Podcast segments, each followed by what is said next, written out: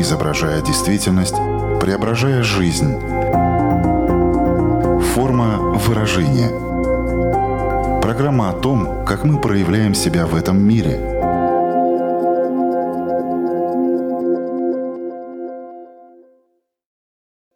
Здравствуйте! Меня зовут Александра Плотникова. В эфире Латвийского радио 4 программа «Форма выражения». Приветствую вас также, если мы встретились с вами на одной из крупнейших платформ подкастов.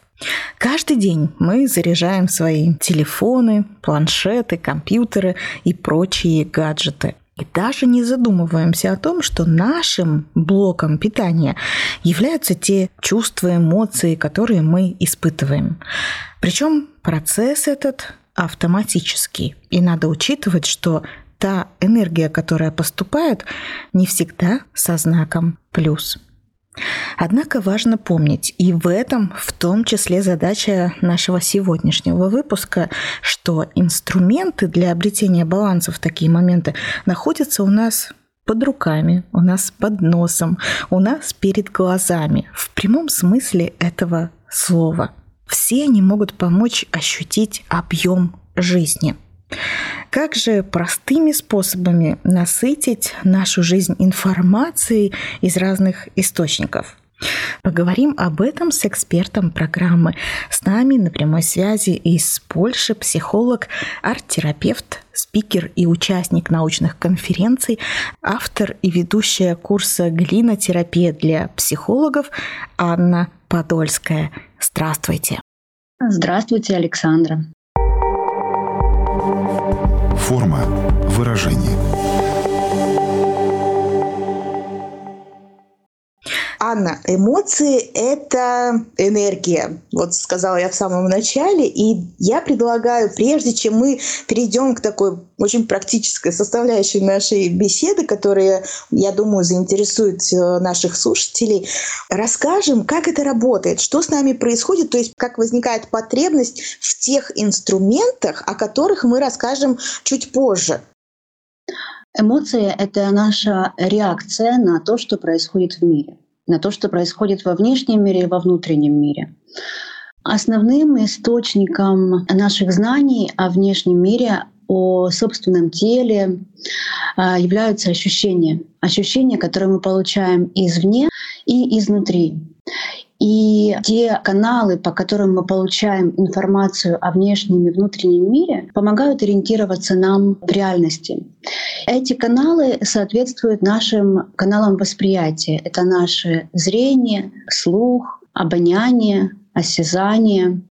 И сейчас в наше время наш визуальный канал и аудиальный канал несколько перегружен, потому что нас окружает очень-очень много визуальной информации. Это и различные компьютеры, экраны, которые нас окружают, видеоролики, э, телефоны. Все это мы воспринимаем глазами и еще ушами. То есть наши каналы зрительный и слуховой перегружены, а каналы тактильные, вкусовые, обонятельные, они получают немного меньше информации. И меньше всего получаем информации мы через тактильное восприятие. Ученые давно говорят о том, что, например, объятия обязательны для хорошего самочувствия. И даже выяснили, что минимальное количество объятий — это 8. Но кроме объятий еще есть и другие кожные тактильные ощущения, которых нам не всегда достаточно. А как заметить, что этот перегруз случился? По каким, может быть, признакам, симптомам? Потому что в какой-то степени все это происходит да, автоматически, ты можешь даже на это не обратить э, внимания. Вот э, есть какие-то такие тревожные кнопочки, которые начинают загораться и указывают тебе на то, что это реально уже перегруз. Да, конечно, это наши страхи, это наши тревоги, это наша или гиперчувствительность, когда мы слишком чувствительны, или наоборот гипочувствительность, когда мы можем не чувствовать что-то. Это когда мы э, живем с ощущением, что мы думаем одно, делаем другое, а чувствуем третье, что голова отдельно, а тело отдельно. Когда мы перестаем чувствовать потребности нашего тела. Один из ярких примеров — это когда мы не можем контролировать питание, когда люди страдают эм, от различных э, расстройств пищевого поведения, не чувствуют, да, не ощущают потребности, что им на самом деле нужно. А вот этот перегруз такой эмоциональный, его испытывают э, ведь не только взрослые люди, да, то есть здесь возрастных никаких ограничений нет, правильно я понимаю? Да, так и есть. И э, дети тоже испытывают перегруз, потому что иногда единственное развлечение для детей — это а, мультфильмы или игры. Плюс не последнюю роль сыграл карантин, который мы проживали два года когда мы были вынуждены сидеть в изоляции дома, и даже уроки у детей школа проходила онлайн, и живого общения не было. Оно было сведено до минимума. Каким последствиям вообще приводят э, такие эмоциональные перегрузки? Вот, как мне кажется, такое раздражение может появляться, даже у кого-то агрессивность. То есть в чем это может проявляться? А, да, верно. Это может проявляться и в излишней эмоциональности, и излишней раздражительности, и в различных нарушениях сна, например, когда или взрослый, или ребенок не может заснуть, потому что нервная система перевозбуждена из-за воздействия экрана, излишнего раздражения визуального канала. Для чего психологи, психотерапевты все время ищут какие-то инновационные методы, инструменты. И появление появление такого разнообразия, целого ряда э, методов, художественных методов, таких как э, вот глинотерапия, танцевальная терапия, вокальная терапия. Эти методы не предполагают словесное выражение, потому что очень часто, когда есть вот это непонимание, э, неосознавание своих эмоций, своих чувств, они настолько глубокие, и они сложные, их не всегда возможно выразить с помощью речи. И иногда наши неосознаваемые чувства, мысли, эмоции находятся очень глубоко и за пределами нашего понимания. Тогда человек чувствует себя скованным, он не может определить, идентифицировать свое состояние. И для этого мы, психологи, используем инструменты, которые помогают с помощью невербалики выразить, проявить, увидеть, осознать свои чувства и эмоции. Помните, в самом начале я сказала, что, в принципе, эти инструменты находятся у нас под руками, у нас под носом и у нас перед глазами, да, в прямом смысле этого слова. С какой категории мы начнем? Ближе всего это наше тело и наше дыхание. Э, не зря сейчас очень популярны разные дыхательные техники, потому что дыхание — это один из процессов нашего тела, который мы можем и контролировать, дышать осознанно, и не контролировать, дышать рефлекторно. И когда мы начинаем дышать осознанно, мы можем контролировать этот процесс. И когда мы понимаем, что мы можем контролировать свое тело, мы можем контролировать и все остальное. А дыхательных техник достаточно много, и самое популярное — это дыхание по квадрату, когда мы делаем вдох на 4 счета, потом задерживаем дыхание на 4 счета, потом выдыхаем на 4 счета и опять вдыхаем. И несколько таких циклов сбалансируют наше дыхание, нашу нервную систему, и мы успокаиваемся. Э, Еще есть одна хорошая техника, ее описал врач, и описывал он ее как средство от бессонницы. Техника называется 4-7-8. Э, мы вдыхаем на 4 счета, на 7 мы задерживаем дыхание, и на 8 счетов медленно выдыхаем. Смысл ее в том, что вдох должен быть в два раза короче, чем выдох. Такой способ дыхания также успокаивает нашу нервную систему. Единственное, что хотела отметить, техники дыхательные, они имеют такой накопительный эффект. Для того, чтобы они помогали, нужно тренироваться. Что ж, очень интересно. Уже первые рекомендации получены. Двигаемся дальше. Что у нас на очереди? Что у нас еще есть под рукой? У нас под рукой есть кухня. И приготовление пищи тоже помогает ощутить нам вкус и текстуру жизни когда мы пробуем что-то новое, когда мы ощущаем какие-то новые запахи, когда мы прикасаемся к живым продуктам а, руками, когда мы видим, когда мы ощущаем под руками, когда мы чувствуем запах. Когда мы делаем это на автомате каждый день, тогда мы не получаем то, ради чего мы это делаем. Если у нас задача получить различные ощущения, тогда это должен быть осознанный процесс.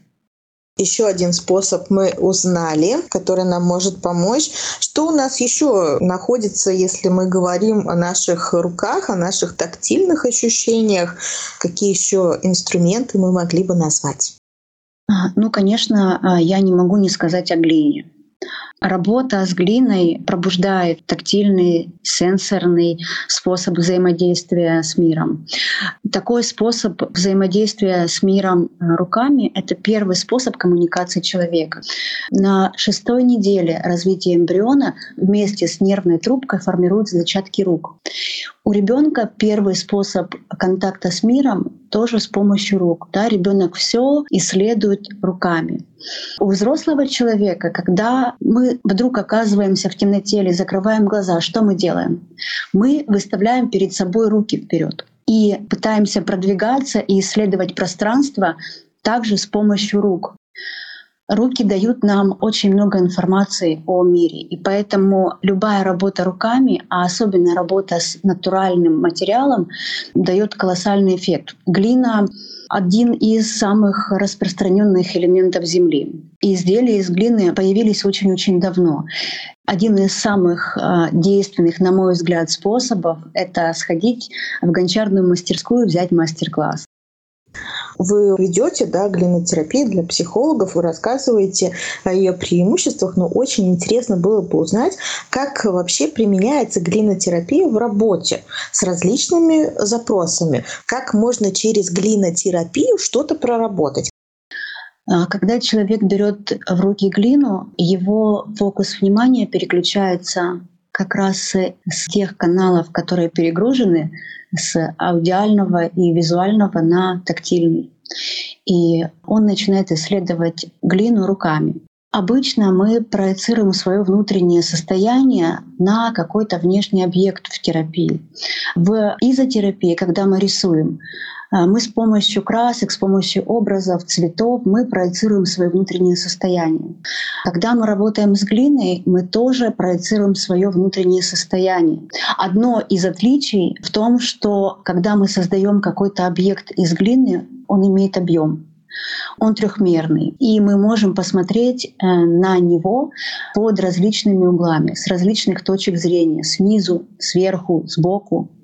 И это дает нам возможность увидеть эм, какой-то вопрос, проблему, решение с другой стороны или даже с нескольких сторон. Когда мы берем глину в руки, включаются и руки, и все тело, потому что кроме работы кисти рук включается и плечи, и спина, и все тело работает, когда человек взаимодействует с глиной. Конечно, терапевты играют важную роль, потому что арт-терапия и глинотерапия основана на триадной структуре взаимодействия, когда есть клиент, есть инструмент и есть э, терапевт. Э, терапевт сопровождает. Э, терапевт создает э, безопасное пространство для творчества, для самовыражения. Конечно, терапевт задает вопросы, поддерживает, обсуждает. Если сравнивать с вербальной терапией, то арт-терапия состоит примерно из 70% творческого процесса по времени и 30% вербализации, то есть проговаривания чувств, обсуждения, анализа этих чувств, анализа того, что было создано, трансформации и выводов. Кстати, что касается трансформации, это очень такой интересный момент. Я тоже на него обратила внимание, когда ну, знакомилась с, с информацией о глинотерапии, что глина дает возможность э, бесконечное количество раз трансформировать то, что создают руки, да, как проекцию внутреннего состояния. То есть ты наглядно получаешь э, вот эту трансформацию. Это дает такой очень позитивный эффект. А здесь есть очень важный момент — когда мы создаем какой-то творческий объект, мы проецируем в него свое состояние, мы проявляемся через этот творческий объект. И когда есть возможность его трансформировать, изменить, мы потом таким же образом можем его обратно принимать, уже измененный, интроицировать.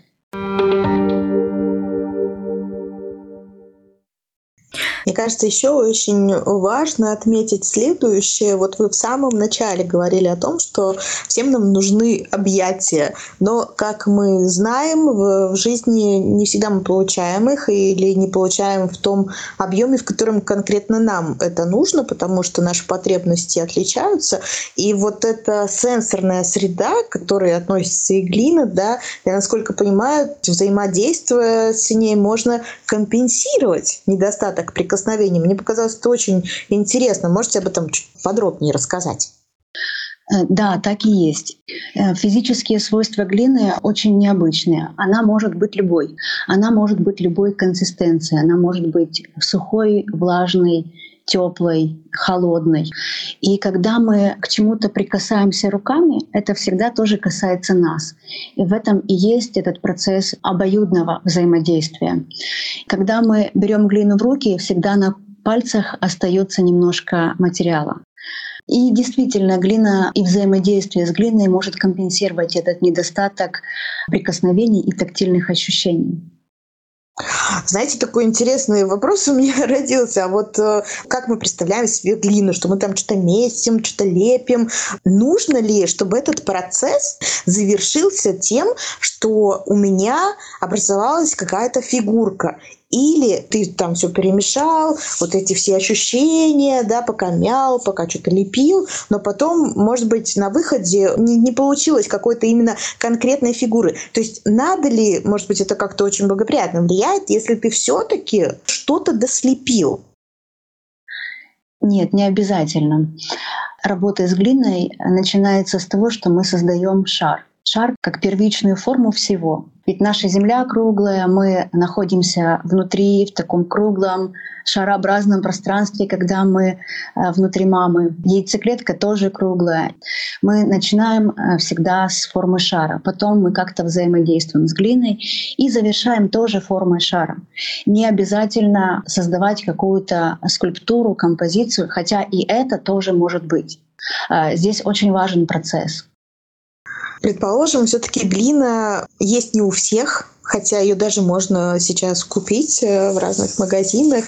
Есть ли какие-то альтернативы э, глине, которыми точно так же можно воспользоваться? Мне приходит на ум тесто, которое также я представляю себе, что можно мять, а потом в конце еще, возможно, что-нибудь э, испечь. Вот об альтернативных вариантах, которыми можно пользоваться здесь и сейчас.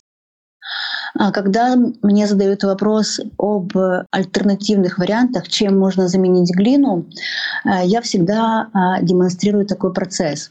Когда мы берем кусочек пластилина, мы можем взять его вот с небольшой орех, да, грецкий орех или ну, максимум это яйцо куриное. Вот только с таким объемом мы можем работать. А когда мы берем глину, мы можем работать с огромным куском глины. Мы можем даже погружать руки внутрь глины. Это важный момент. Второй момент важный. Глина — это натуральный материал.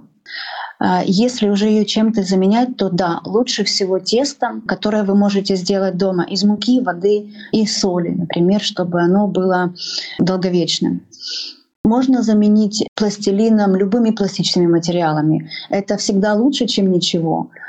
Я бы не рекомендовала самозатвердевающую массу, которая похожа на глину, потому что при соприкосновении с этой массой совершенно другие ощущения вы получаете. Да, и с ней сложно работать, потому что она высыхает быстро. Тот результат, который может получиться даже из обычного теста или пластилина, гораздо лучше, чем результат, который можете получить от этой массы. И кроме результата и процесс будет отличаться. Форма выражения. Почему, в принципе, нам очень важны людям тактильные ощущения? Почему для нас важно здесь тоже соблюдать баланс? Потому что, я полагаю, в такой повседневной жизни ты об этом можешь даже не задумываться. Но это играет ведь очень большую роль вот в таком, наверное, психологическом, ментальном, там, эмоциональном а, состоянии человека. Э, много лет назад ученый, которого звали Гарри Харлоу, проводил несколько экспериментов.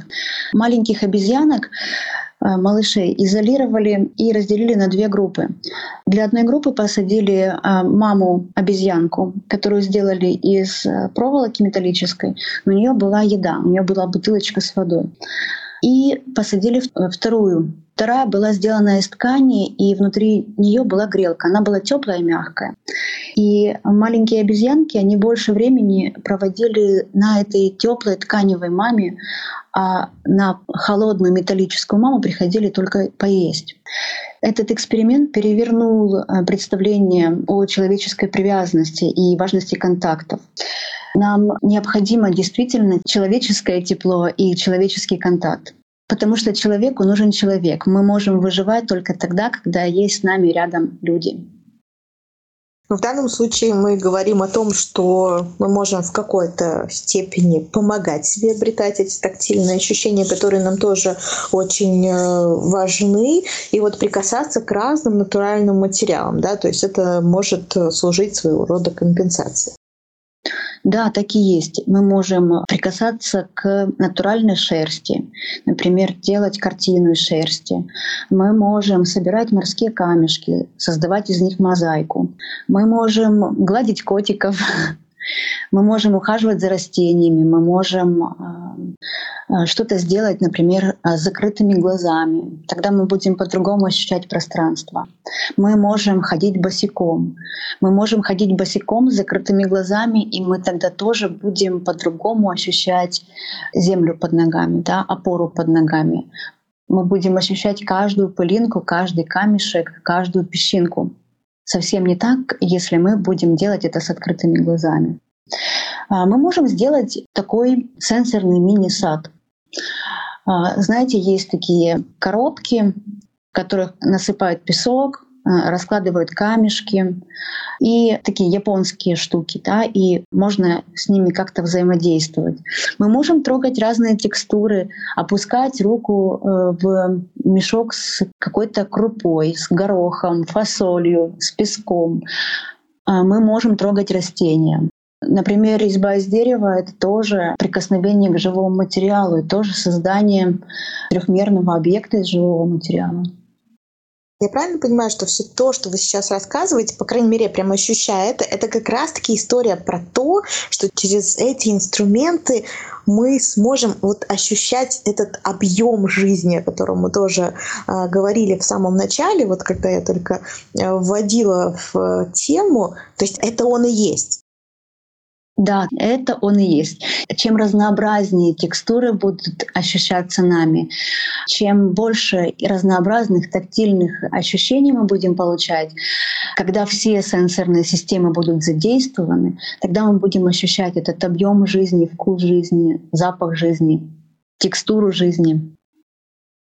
То есть человек может испытывать даже такой сенсорный голод, да, Человек может испытывать сенсорный голод, когда мы слишком много смотрим в экраны, когда мы э, не получаем других ощущений, когда э, мы сидим перед компьютером 8 часов, потом приходим и сидим перед телевизором еще пару часов.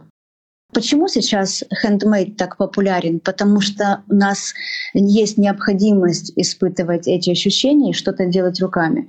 Мы можем окружить себя вещами с различными текстурами, которые нам приятны. Какой-то мягкий плед. Если человек не может, например, завести животное, он может купить себе какую-то приятную подушку мягкую. Девочки, подростки часто спят с мягкими игрушками. Это не потому, что они еще дети, а это потому что им э, вот в этот период, в период такого гормонального взрыва, когда формируется и меняется система гормональная человека, как раз необходимо получать эти объятия, получать какое-то тепло, получать приятные ощущения телесные. Я думаю, сейчас многие по-другому взглянули на эти вещи и, возможно, задумались над тем, не нужно ли мне что-нибудь прикупить или как-то действительно этот голод утолить. Но мы этот голод э, осознанно можем почувствовать или просто вот по этим признакам того, что вы сказали, что много времени проводим там за компьютером, за телефоном, то есть чисто статистически, да, что явно это указывает на то, что у вас есть этот сенсорный голод. Или есть такое немножко ощущение того, что да, это он. Как его распознать? Если человек скажет себе, да, мне не хватает этого, значит, ему не хватает. Это внутреннее ощущение. Форма выражения. Хорошо, будем надеяться, что кто-то займется сейчас самодиагностикой. Я думаю, что действительно очень просто, либо откликнулось, либо нет. Что ж, мы говорили также о том, что наши ощущения, они ведь не только бывают тактильными, да, есть еще запах, э, цвет, вкус. Вот что об этом мы могли бы сказать? Что там важно учесть и на что обратить внимание? Это тоже очень индивидуально, потому что каждому нравятся разные запахи. Хотя есть целая система и э, теории, которые исцеляют с помощью запаха, да, там, ароматерапия. Человек э, сам э, выбирает, что ему нравится, чего ему не хватает. А, но э, если говорить о вкусах и запахах, то тоже есть специалисты, которые работают и с запахами и могут рекомендовать. Э, я слышала, что, например, при плохом настроении запах цитрусовых э, помогает его улучшить. У меня такая мысль родилась, когда я вас слушала, что в принципе можно было бы каждому из нас, если есть э, и такой интерес, желание, возможность составить определенную карту вот своих любимых вкусов, любимых запахов, наверное, тактильных ощущений, что могло бы просто помочь э, как-то сформулировать и расставить, э, то есть обратить на это внимание, потому что мы же не задумываемся. Но это все, если нам это нравится, это ведь приносит нам очень большое удовольствие, радость жизни. Да, отличная идея. Кстати, есть такая система, а, я не помню автора, а, называется она сенсорное планирование. Идея в том, что мы планируем себе каждый день ощутить какой-то запах, прикоснуться к какой-то текстуре, попробовать какой-то вкус, увидеть какую-то картинку, услышать какой-то звук. И это может быть все что угодно. Услышать э, там, звук дождя, звук э, летнего леса, э, звук грома музыку какую-то, приятную мелодию, попробовать какие-то необычные вкусы или наоборот те вкусы, которые мы помним с детства, или увидеть красивую картинку. И каждый день планировать себе что-то новое, увидеть, попробовать, почувствовать запах, прикоснуться к какой-то текстуре. Мне кажется, это может быть замечательным домашним заданием для наших слушателей, вот такое сенсорное планирование, по крайней мере, попробовать вести, потому что это очень даже увлекательно. Будет такой квест повседневный, но на самом деле с такой большой заботой э, для себя, потому что ведь то, что мы вкушаем, то, что мы слышим, то какие запахи да, мы чувствуем, опять-таки мы не задумываемся над тем, насколько они для нас э, я говорю про такие приятные, да, насколько они нам нравятся, насколько они нас действительно чем-то наполняют, расслабляют, э, дарят ощущения такие очень позитивные, радость и так далее. Так что это действительно было бы очень интересно, по крайней мере, попробовать этим э, заняться.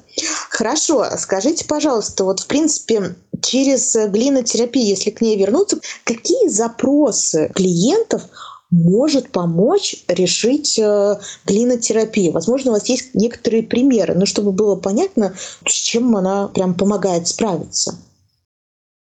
Глинотерапия работает хорошо с различными сложными эмоциональными состояниями, с расстройствами пищевого поведения, э, с принятием тела, самооценкой, самоценностью, с формированием и реструктуризацией «я» личности.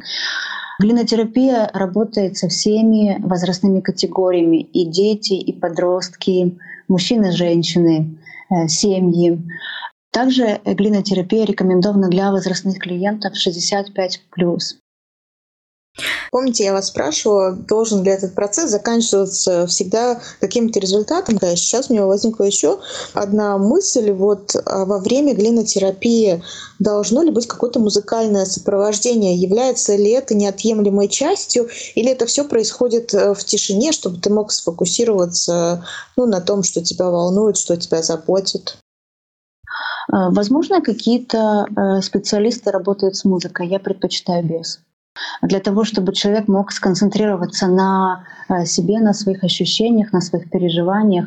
Ну и потом работа с глиной имеет тоже звук, когда мы хлопаем по ней руками, когда мы хлопаем ею об стол, когда мы взаимодействуем с глиной, она тоже издает определенные звуки.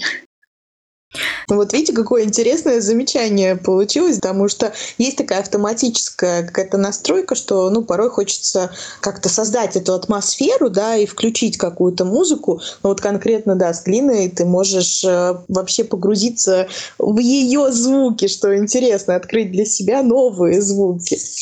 Что ж, программа постепенно подходит к концу. Одно домашнее задание мы дали. Ну так, э, для того, чтобы его выполнить, потребуется определенное время.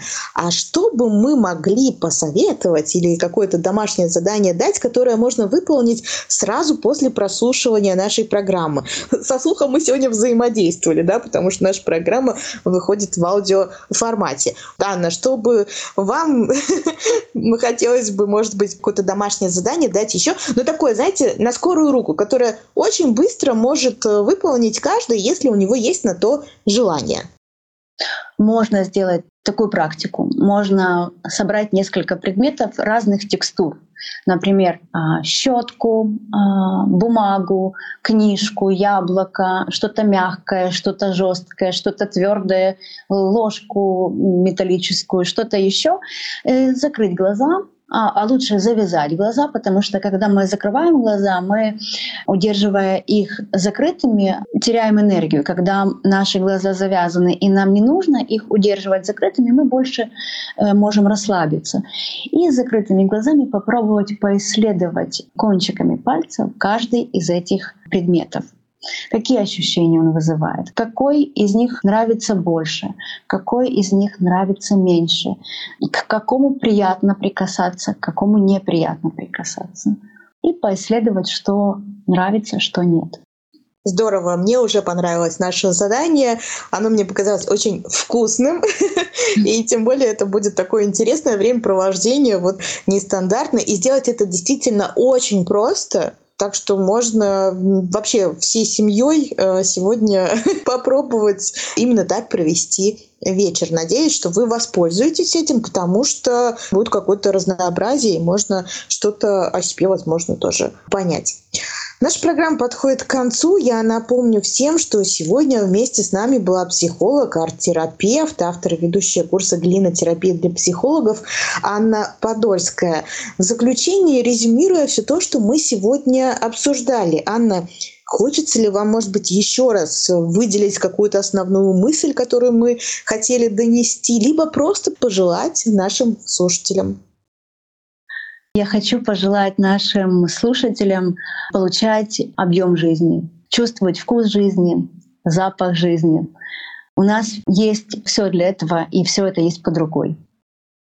Как же это здорово звучит, чувствовать объем жизни. Мне кажется, у меня появилась новая любимая фраза. Спасибо вам большое, Анна, за это. И вообще спасибо за то, что вы нашли время и возможность поделиться с нами своими знаниями и показать э, вот новый для кого-то мир. Спасибо большое.